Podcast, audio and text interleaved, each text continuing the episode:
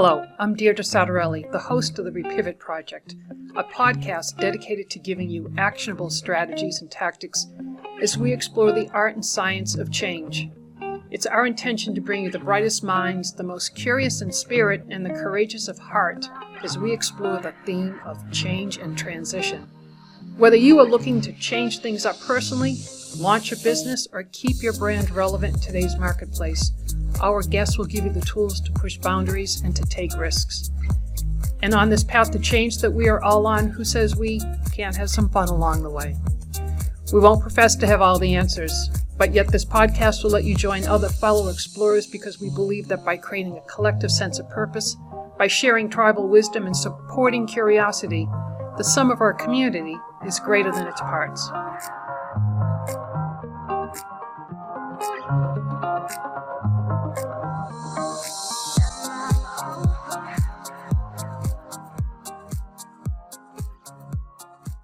I recently sat with Daniel Chapman, Director of Student Transitions and Family Programs at Endicott College. Part of the Student Affairs leadership team, Dan has responsibility for facilitating and deepening family and student connections to the college. This includes welcome and orientation programs, information and communication for families, as well as deeply collaborative and intentional first and second year programming. I was intrigued that his professional practice entailed transitions and during our conversation, I learned that Dan practices what he preaches, with a varied background in cultural and social anthropology, counseling, and higher education leadership. He's also a big Ted Lasso fan and feels Ted may just have the recipe for positive change.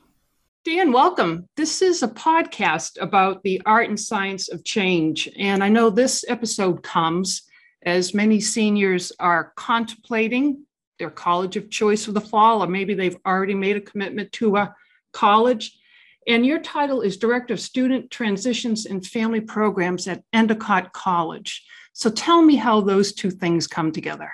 Well, so um, first of all, thanks for having me. Um, it's great to, to be a part of this. What I appreciate is that Endicott, I think, saw a need and, and created a position, an entirely new office to meet the need of parents, family members and students as they transition uh, in into the college. And, and and that concept isn't new, but the way I think that Endicott um, created a specific point person for parents and families and guardians, especially, is where some colleges and universities miss the mark. There's a little bit of a fear involved sometimes in working with families. In my career, I've taken kind of the opposite approach, and I think the more that we can engage with parents and families to a point, the it, we can get them to help our students help themselves. And so it it's it's win-win. So my position specifically oversees new student orientation and all first and second year programming. So we really want to focus on those students that are most apt to kind of run into some challenges and be new to the environment be new to the culture of college in general. So i'm tasked with running a very welcoming orientation but then also extending orientation into much of the first year and then even in the second year. And some students transition just very quickly. Some students, it's more of kind of an up and down. And I think that that's for everybody. It takes a little bit of time to find your fit and, and to feel at home at an institution. And that's really why this position was created. On the parent and guardian side, I'm a little bit of a more accessible call than if you're calling directly to the to the president's office as some parents right. want to do to get that immediate response. I like to engage parents and families first, and then I can say, hey, let me help you navigate the campus, the websites, and I can get you to the right person. And it's it's it's been successful so far. I started in June. Uh, I'm not through a cycle of seeing all our events and programs yet, but I think it's been a good personal transition for me because I really like to help people along the way and advise people about how a process might be easier for them. Right. And you just touched on two things. So, orientation, this is, I'm going to get in my way back Machine for a moment. So, yeah, orientation sure. for me was about a weekend, right? And yep. I, I, can assure you, my parents, you know, they didn't come with me. I went, went yep. through the orientation. But what I'm hearing you describe when you say orientation, it's really um, not just a weekend, it's a much longer process. Yeah, it's it's really one. It's the capstone to what I think of as the first year experience. And so FYE is a term I throw out there, and that's the first year experience. The first year experience sometimes is encapsulated at schools as a class. At Endicott, it's a series of programs with with the main part being orientation. where, where new students come and they learn the nuts and bolts of the scheduling system. They meet their deans and advisors. They meet, and what's really important lately is just learning how to meet friends, networking, socializing, picking someone that they may want to be roommates with. Orientation blends seamlessly into something we call onboard here at Endicott, where they can come for a two day stay. It's student leader run. They do a, a trip out to the, the ocean to see sunset Yep. it- we use that that beautiful setting to kind of help students feel comfortable. There's a lot of touch points at Endicott because it used to be that you just you got a notice that you were accepted, and then you showed up at orientation. That doesn't really work for students and families anymore. They have a ton of choices, and so we want a lot of touch points. So it starts with orientation. It really starts with accepted students status. Then we want students to come to orientation. Then they can do an onboard weekend during the summer. Then there's another orientation right before classes start. That goes from orientation into first year programming, lots of different activities, welcome week. So it's all part of what we want a first year experience to be. And that's what's changed in the past 15 years or so, 15 to 10 years especially. Uh, it's no longer just orientation and then class. It's kind of a seamless, we want it to be a seamless, smooth transition that's a little bit more friendly to making adjustments at different levels for, for students of all different backgrounds. And you also mentioned something about the, the parents. And I would think it's almost like a wellness visit. You want to create that relationship with parents when things are going good. I mean, you don't you don't want that sort of you know five alarm phone call coming into you. Yep. So I think for you to start a relationship with them earlier in the cycle just Yeah. creates a more robust relationship. Absolutely, and, and, and it's really important that, like what what you said about when you, it, like with anybody, when you create a friendship or relationship when times are good, it, it's going to be better. It's going to serve you when times aren't great. With students and, and parents, tend unfortunately they will engage in a time of crisis for their student or themselves, and you want to be able to have that shared relationship during orientation. Was when I I do a transition workshop and I and I talk about some tips for students and for families. The students will go to an event, and I just talk with fa- with parents and families and guardians, and I say, "Here's some things that might come up. You know, have you talked to your your student about how they're going to pay for things? You know, there's some Mhm. apps. I tell them about some technology that they might not be used to, how to set expectations, how to kind of know when to communicate and when and, and know that the communication isn't going to be as regular as it used to be in high school, but that's all right. You have to kind of give them that space to run into some problems and solve some problems. I think college in general in that first year is solving a lot of little problems on their own for students. And it's a delicate balance of working with parents to say, if you step in every second and solve it or call an office on their behalf, they're not building that resi- resiliency and that grit. Exactly. That's right. So you end up really doing like a two sided relationship. You've got to build out the relationship with the parents, build out the relationship with the students. And of course, the approach is very differently. And ultimately, we want the students to become fully functioning adults. And so part of that is sort of Right. And figuring it out. And and part of it is there's a lot of um, identity change that happens in every sense of, of, of that process. So I, i've worked with some students that that didn't make an athletic team and they're having to define themselves as, as a non-athlete for the first Ah. time in their life. That's one example. Um, we have an incredible athletics program here but not everyone is going to be able to make one of those teams. You know in high school that was a little bit more um, leniency there. And so I say, okay, so if you're not an athlete, let's, you know, there's a lot of like, this is an opportunity to define yourself as like a new, you know, what's going to be your new identity. You can try some things on for size. And we want to allow students to be able to do that, not just in the athletic area, but maybe you weren't as high achieving as you wanted to academically and then you get into a major and you just you run with it and you know that this is something that you you didn't know that you would enjoy learning so much and so we want that opportunity to be built in on the academic side of the house as well. And sometimes the biggest opportunities for change are what I call new beginnings. There's a, a book about change written by Katie Milkman, and she talks about that too. And we all think of change happening on New Year's Day. You, you make your resolutions, and, Yep. and then by the end of January, most people have forgotten about that. And uh, Katie Milkman, in her book about change, says that lots of times, anytime there's a fresh beginning, there's an opportunity for a big inflection point. Of course, starting college on day one basically could be a clean slate for some students to figure out now which direction do I want to go in. Yeah, you know, it, it's change and transition was always something um, personally. You know, I moved around a lot, lived in different states, parents had different jobs. What I appreciate about college, the change to college in particular, which I think is one of the major, major transitions that we don't talk about as much. You know, mar- marriage, kids, family, you know, major work changes, but that, that change from high school to college is significant. I think it, it, it we, we, we don't do it the service that it needs in terms of bringing it to light a little bit more. What I liked about it, it was like the, the, the common, you know, denominator was that we were all new. And that's what I loved personally about this change and transition to college. And that helped me because finally I was in an environment where I wasn't the new kid. And I got really good at being wow. the new kid. But in college, everybody's new. And I try to impart that with my students. Like nobody has has has any real huge knowledge of what you were doing before here. So you can leave that at the door to a certain extent. You need to be who you are, but don't feel this need to kind of you know come up with with who you think you should be but there's a lot of expectations and you've been hearing about it and popular culture says this is how a college is going to be socially and this is how it's going to be academically and we don't do a great job of realistically portraying what most days are like just going to class and having dinner with your friends. It's okay if they're not that exciting. That's right. okay. That's because that means it's real. It means you're just you're doing your thing. Right. That's exactly right. And so your background is in cultural anthropology.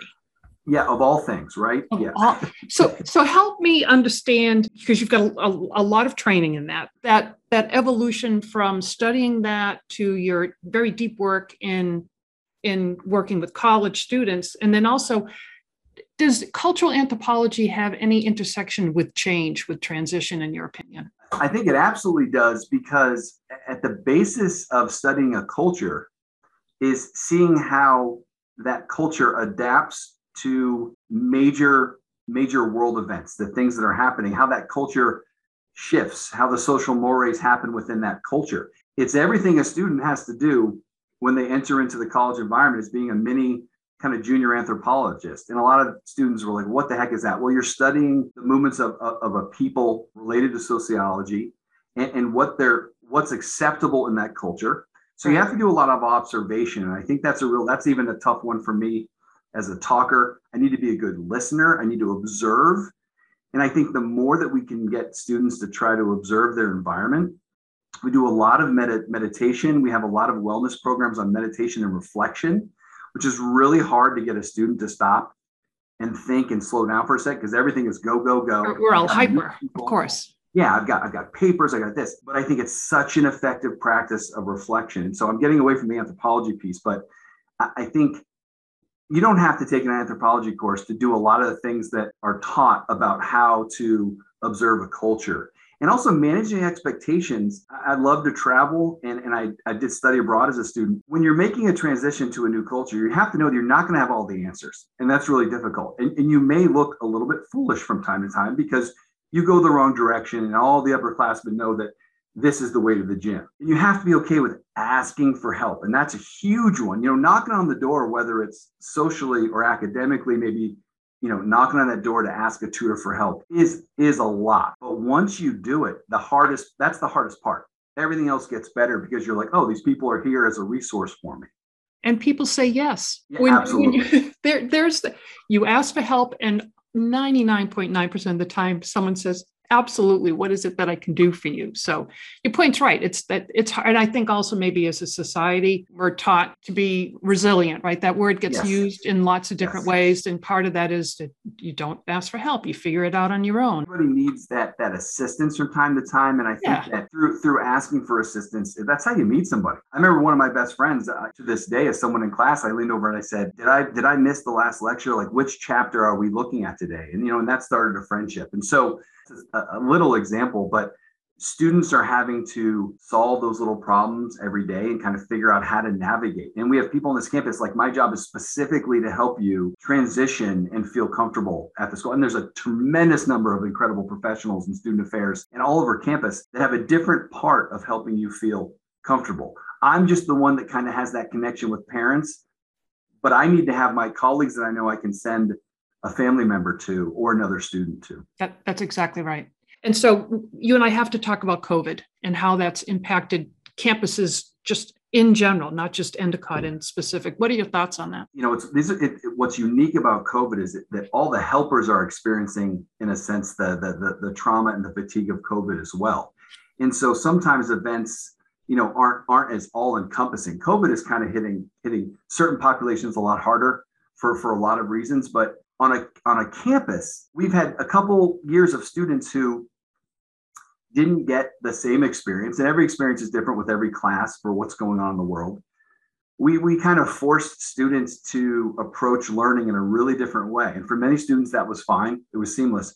For many students, it was much more challenging to be in this format, to do the Zoom learning, to do, there's not the little conversation on the way there wasn't. And we're getting back to it now, but my favorite memories of work with, with my advisor at Northeastern was after a lecture, following up with some questions on the way back to his or her office, that in between class time. So accessibility has been hugely accelerated because of COVID in terms of a college campus. We have students that are able to log on and see lectures while they're on study abroad that never would have happened before.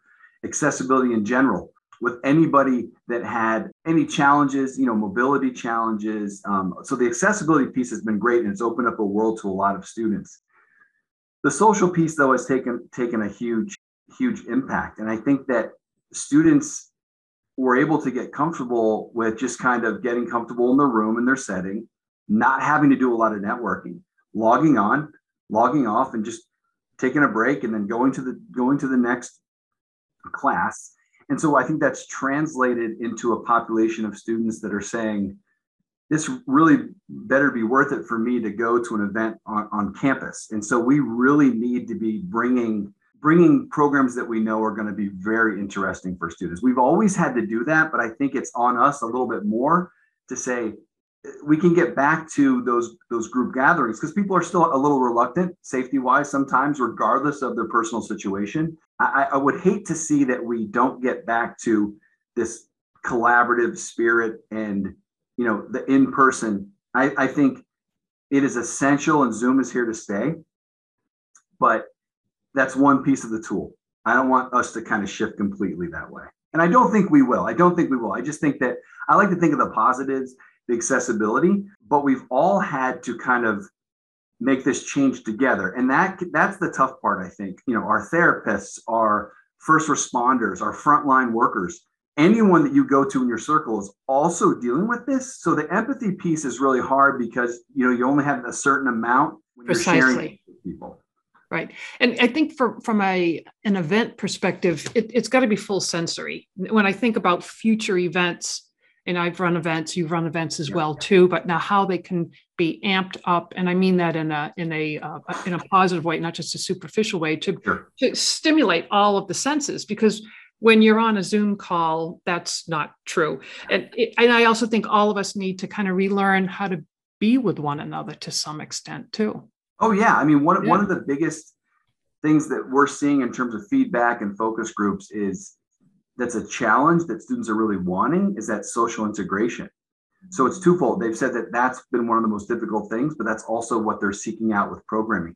So we get a specific program, a couple programs this semester the entire agenda was kind of going through this is how you kind of make a friend and this is how you bring up a conversation with somebody to show that there's a shared interest and maybe this is this is how you look for a mentor and this is how you approach your RA in your residence hall and this is how you maybe invite someone to go to a meal or to go to dinner. So we've had to kind of peel it back a little bit. And then we also want to make sure that there's some hands-on learning, some project-based things happening, not just a panel, not just a lecture, you know using students to give information to other students like i like to think that i have an entertaining uh, way about speaking with students and engaging them but i mean if a student walks in that's the person that's gone to their classes that's been in their situation and so getting some students from different areas on campus to actually train the trainer so to speak to get the students to lead the sessions is been very successful. And it you know it certainly helps.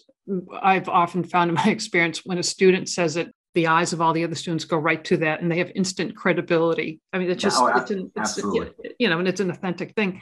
So you know endicott is known for being inclusive on its campus. So how do you or, or i don't want to presume this do you uh, approach the families of first generation college students differently than others or or not well, so we, we do, but it's a fine line because we, we never want to single out any student population and we want to be really sensitive to if a student doesn't necessarily think they need a service because they're part of a certain population, whether it's a marginalized population or not, We want to be sensitive to not assuming what they need. At, Endicott, we'd like to think about a general sense of belonging. You know, are the, the professionals that work in, in um, diversity, equity, inclusion, and belonging, that belonging piece is really important. Everyone should have a, a place in the conversation. We definitely still have specific programs. We have uh, for first generation students in particular, they just initiated a new first year honor society specifically for first generation students, which I think is really going to be great to kind of say, hey, you're part of this population, you've reached this academic level. This is something that we're going to spread the word on and, and, and have you be inducted. You know, we don't have a large first generation student population here, but we absolutely, doesn't matter about the numbers really for us we want you to have a sense of belonging. And so we do some specific programming with the diversity, equity, inclusion, and belonging. We're, and we're going to be opening a center for belonging specifically to address the needs of a lot of these populations. That's going to be opening in June for like for staff, but the students aren't going to be here. So we'll have a, um, like a ribbon cutting ceremony probably in September when they come back. And, you know, students are really sensitive to walking the walk if you talk the talk, right? And so, you know, they're very smart and they know that if you're saying, you know, just saying, well, we're going to do this, we're going to do this, they want to see that it's going to happen. And we need to be able to bring that for them. When you talk about first year students, you know, there is always, you know, in generically speaking, the dreaded sophomore year, right? Which is yes. sometimes the uh, probably of the four years, the most diff- can be the most difficult for students. First of all, what is, is that a misnomer or is it true?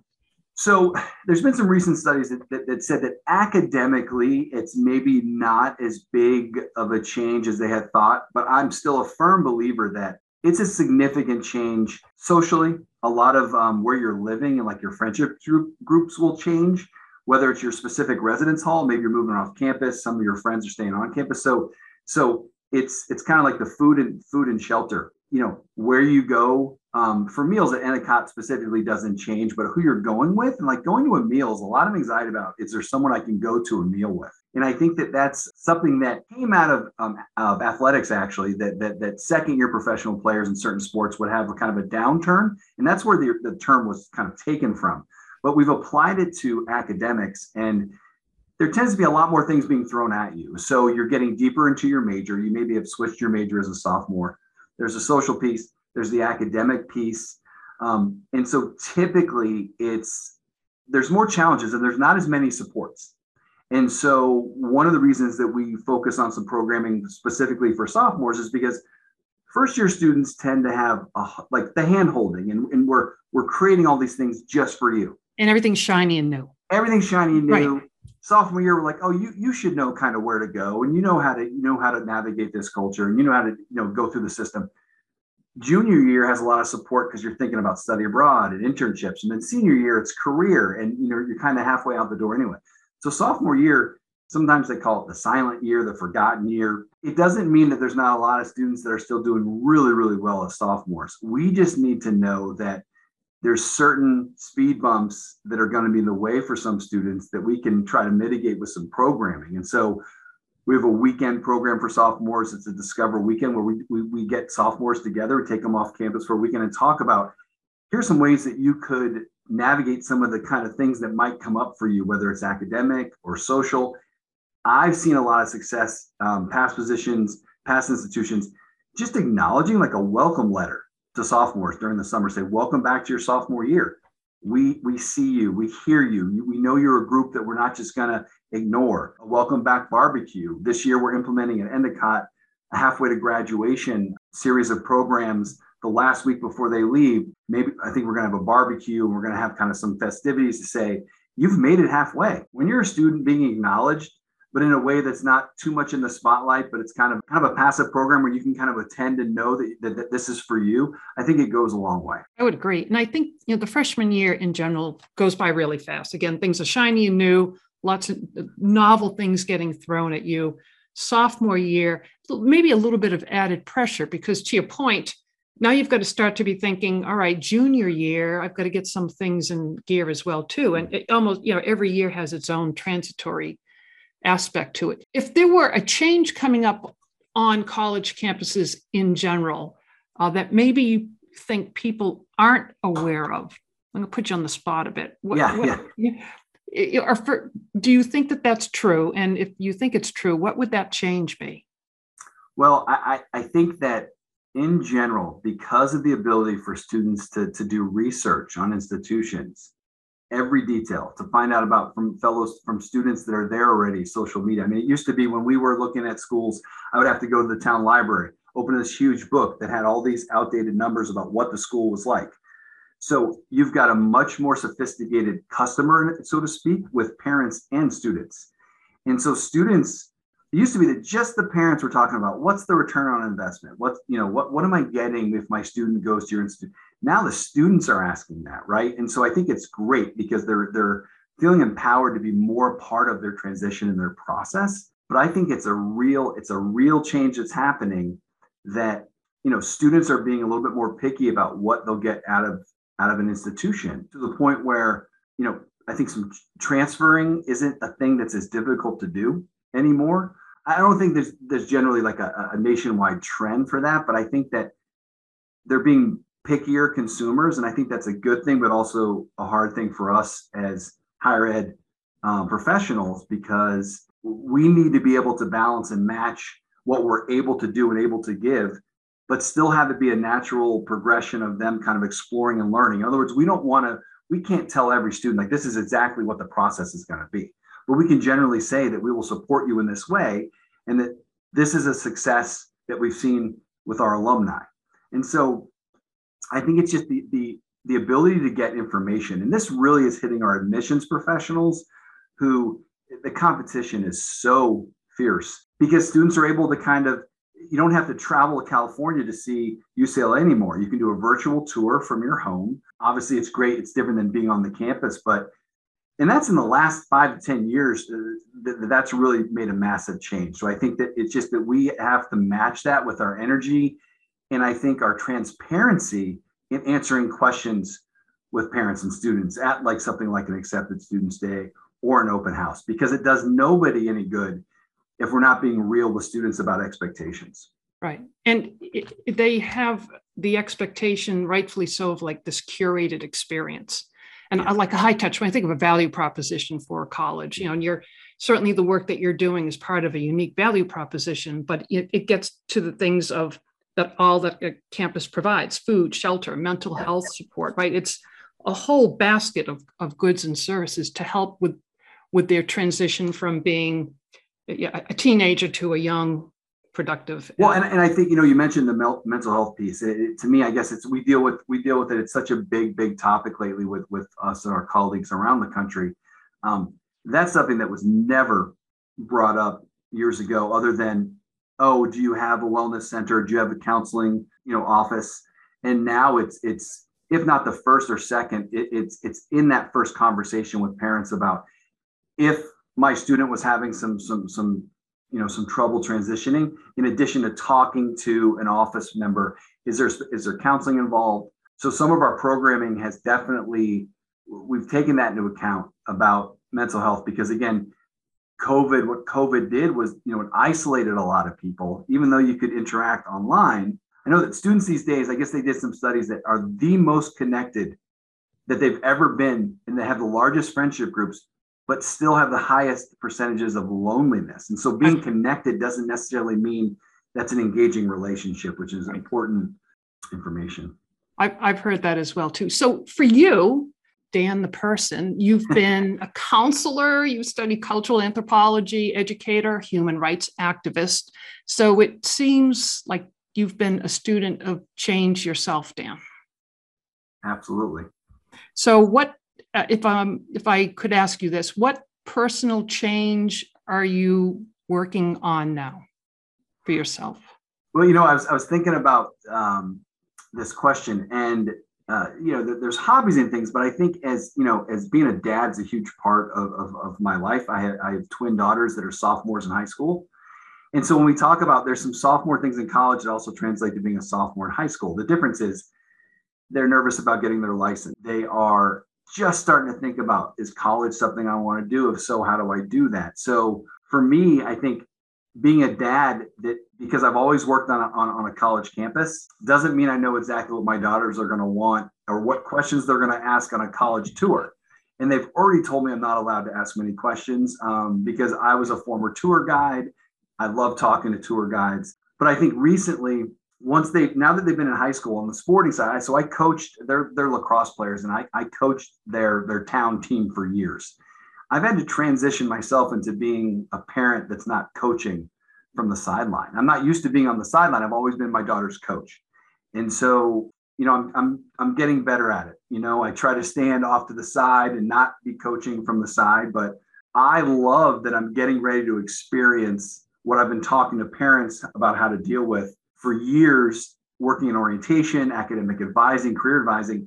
Now I get to see it with my own daughters. And, and it's right. it's exciting, but it's also a little bit frightening. Sure. Because I'm kind of in this experiment that I've been a part of for my whole career and you know it's an evolution of the relationship i mean when you talk with your with parents of students coming to campus it's an evolution of what that dynamic was and you know it can evolve to a, a wonderful new kind of relationship as well too and I, I don't hesitate to, to to talk about being a parent myself in challenging conversations with parents. I say and i don't use that as a shield but I use that as to say, like, you know, I really do get what you're saying. You know, this is something that as a parent, like, you're sending them off and if they're not eating well or if they're not meeting someone the way that you thought they would that not having that control that, that's a, that's a real thing. So i try to relate to them as a parent. Wasn't always able to do that earlier in my career but i, I think that goes a long way. And that's to me the whole the, the being real piece and i've had success being as real as i can be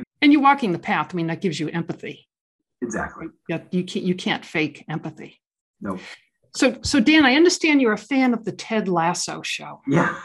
Yes.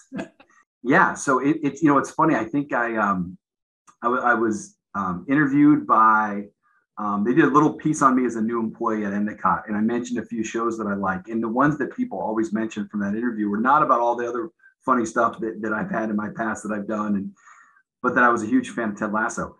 I think the reason I think we need kindness right now I think we need, I think that show is just, just kind, nice, soft landing. And you don't have to be into European football. You don't have to be into athletics. The relationships in that show and the kindness, I just think it's kind of something that we need. Believe me, I love a lot of shows that have no kindness at all, that are a little bit more not for everybody's liking. But I don't know. I just, and if, when I first heard of this show, I said, why would I watch this? It's like a, a Saturday Night Live guy football coach, it seems like so over the top his character, but the writing is incredible. It's really sweet. I, I just think that that we need a little bit more of that with with with everything that's going on in the world. And so I'm going to tell people about things that make that are that are that are nice that, are feel good because we have a ton of other stuff that's we not sure like that. So that's kind of where I come with, and just I just love the writing too. It's it's amazing writing. And I also think as a character, Ted is showing a lot of us how to navigate change.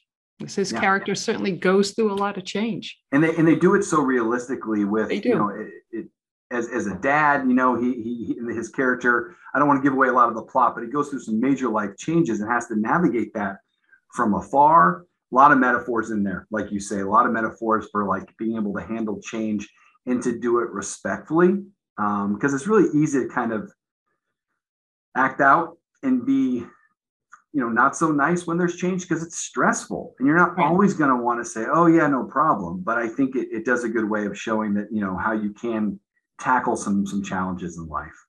And i think too we all approach change at our own speed too as well so. It's yep life is never a straight line. It's a lot of ups and downs. Yeah so, Dan, if people want to, if someone uh, is listening to this podcast and they want to get in touch with you, learn more about what you do, or learn more about Endicott College, how can they do that?